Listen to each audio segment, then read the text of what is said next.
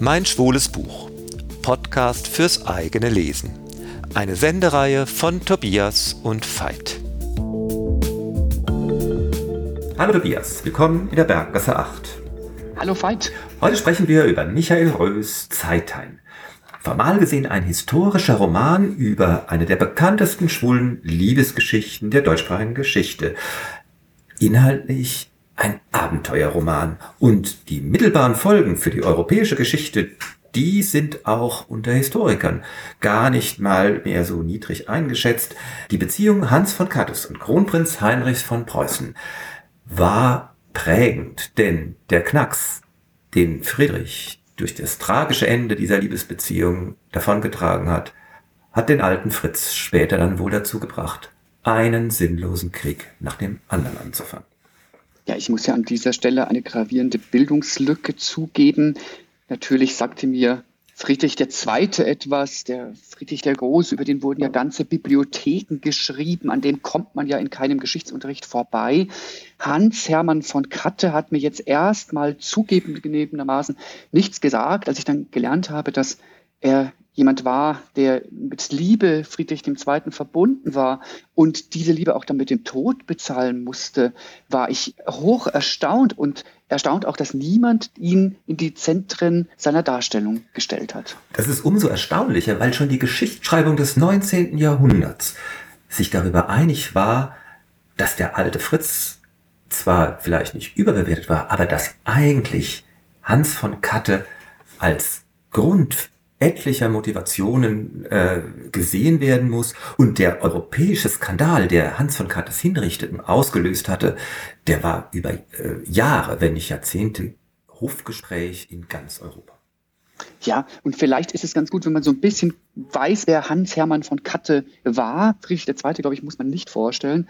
Er ist ja in Berlin geboren, Hans Hermann von Katte, im Jahr 1704, stammt aus einer Familie des Militärs. Sein Vater ist dann letztendlich Generalfeldmarschall geworden. Die Mutter ist früh verstorben und da die Erziehung sehr auf der Seite der Mutter in dieser Zeit verortet war, wuchs Hans von Katte dann bei Verwandten auf hat dann im Rahmen seiner Studien eine längere Kavaliersreise gemacht. Ja, und es ist eigentlich das erste Packende an diesem großen Roman, dass Michael Rös ein großes Zeitkolorit des frühen 18. Jahrhunderts entwirft. Die Kindheit in diesem kleinen Gut auf Wust, wo äh, Hans von Kratte aufwächst, ist ähnlich brutal äh, geprägt in dieser Zeit wie die auf Friedrich II. Das heißt, indirekt lernt man auch den furchtbaren Drill, dem Friedrich ja durch seinen Vater, dem Soldatenkönig, ausgesetzt war, kennen durch das harte Regiment, in dem auch Hans aufgewachsen ist und nur kleine Freiheiten sich nebenher gönnen konnte. Ja, und diesen Freiheiten auf dem elterlichen Gut hat dann leider auch, äh, er hat der Zwang, ein brutaler Zwang pietistischer Internatserziehung gefolgt. Also sind ja eigentlich tatsächlich eher kleine Freiheiten, die ähm, Friedrich und auch Hans erleben.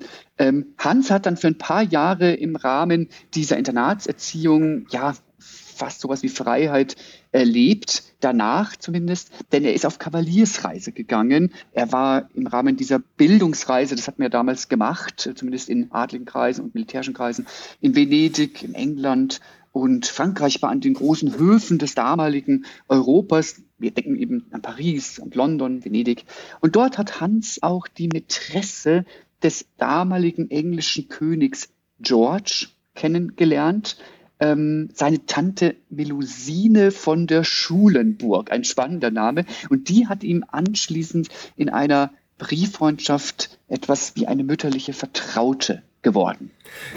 Das, dieser London-Aufenthalt war in doppelter Hinsicht für Hans prägend. Erstens hatte er hier sowas wie sein sexuelles Coming Out, äh, nämlich durch äh, äh, nicht direkt durch die Melusine, sondern äh, durch deren Tochter. Äh, die Melusine, die, die offizielle Mätresse des Königs, der übrigens der Bruder von Friedrichs Mutter war, äh, spielt für den Roman jetzt aber auch noch eine besondere Bedeutung. Äh, Melusine von der Schulenburg und ihr Briefwechsel sind das Raster, in dem äh, Michael Rös eine Gegenwartsebene aufbaut, die gar nicht groß ist, aber er führt den jungen Adligen Philip Stanhope ein, der diese Briefe zwischen Hans und Melusine geerbt hat und sich eigentlich fragt, was ist das? Und er macht sich auf, alle Orte zu besuchen, an denen Hans so war. Äh, Berlin natürlich, Wust, wo er aufgewachsen ist, Königsberg, wo er mit, äh, bei der Versetzung seines Vaters eine Zeit lang war, e, aber eben auch die Station ähm, äh, der Kavaliersreise. Die Orte in Deutschland sind meistens nicht besonders erhellend, weil dort ist fast nichts mehr. Die Zeit hat äh, viel zerstört und der Zweite Weltkrieg in der Regel allen äh, historischen Städten den Rest gegeben. Aber diese Gegenwartsebene ist ein unglaublich feiner Rahmen für diese Abenteuergeschichte des Hochbarocks, die es in ganz eigener Weise transformiert. Denn diese Gegenwartsebene, Philipp Stanhope und die Briefe, alles ist ein bisschen nebulös, fast schon magisch aufgeladen. Und dagegen diese rationale Welt des Hochbarock, die eine, die Blütezeit der Aufklärung, alles glasklar und transparent und rational. Im Grunde das Gegenteil, was wir von einem Blick in die Geschichte erwarten würden, nämlich wir, wir denken ja, wir haben die klare Gegenwartssicht und alles ist ein bisschen dunkel in der Vergangenheit. Nein, hier ist es genau umgekehrt. Ja, back to the story. Ähm, wir haben ja gelernt, Hans von Katte war dann in London. Ähm, dann kam dieser Briefwechsel, du hast was gesagt.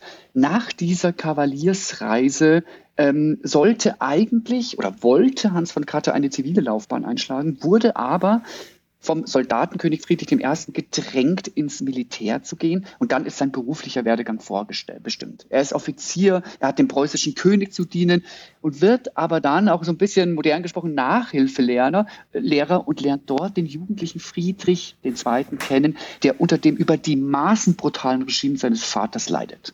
Genau, diese Erfahrung teilen die beiden Jungs. Äh, die Nachhilfe war wohl eher so in äh, Geometrie und Mathematik. Da war Friedrich wohl einigermaßen unbegabt, Hans schon eher. Und aus dieser vertrauten äh, Kumpelbeziehung entwickelt sich echt eine große Liebesgeschichte, die gar nicht mal sexuell ausschließlich ist. Sie tauschen sich aus, wer gerade ihr sexueller Favorit ist, aber sie kommen immer wieder zusammen, sie unternehmen viel, sie sind beide musisch interessiert, äh, lesen, äh, machen Musik, all das, was ihre Väter verachten und unterdrücken. Und dann kommt es zum großen Showdown in Zeithain. Zeithain war im Grunde sowas wie der Vorläufer einer Weltausstellung. Äh, der Herzog von Sachsen hat groß auf die Kacke hauen wollen und hat da eine Show abgezogen über einen ganzen Monat.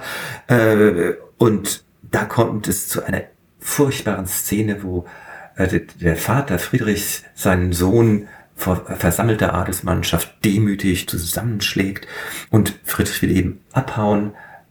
Äh, und obwohl Hans ihm dringend davon abreißt, denn er weiß, dass er in einem Überwachungsstaat lebt. Preußen dieser Zeit war mit den Mitteln seiner Zeit sicherlich so überwacht, wie wir das heute mit Kameras und Internet kennen.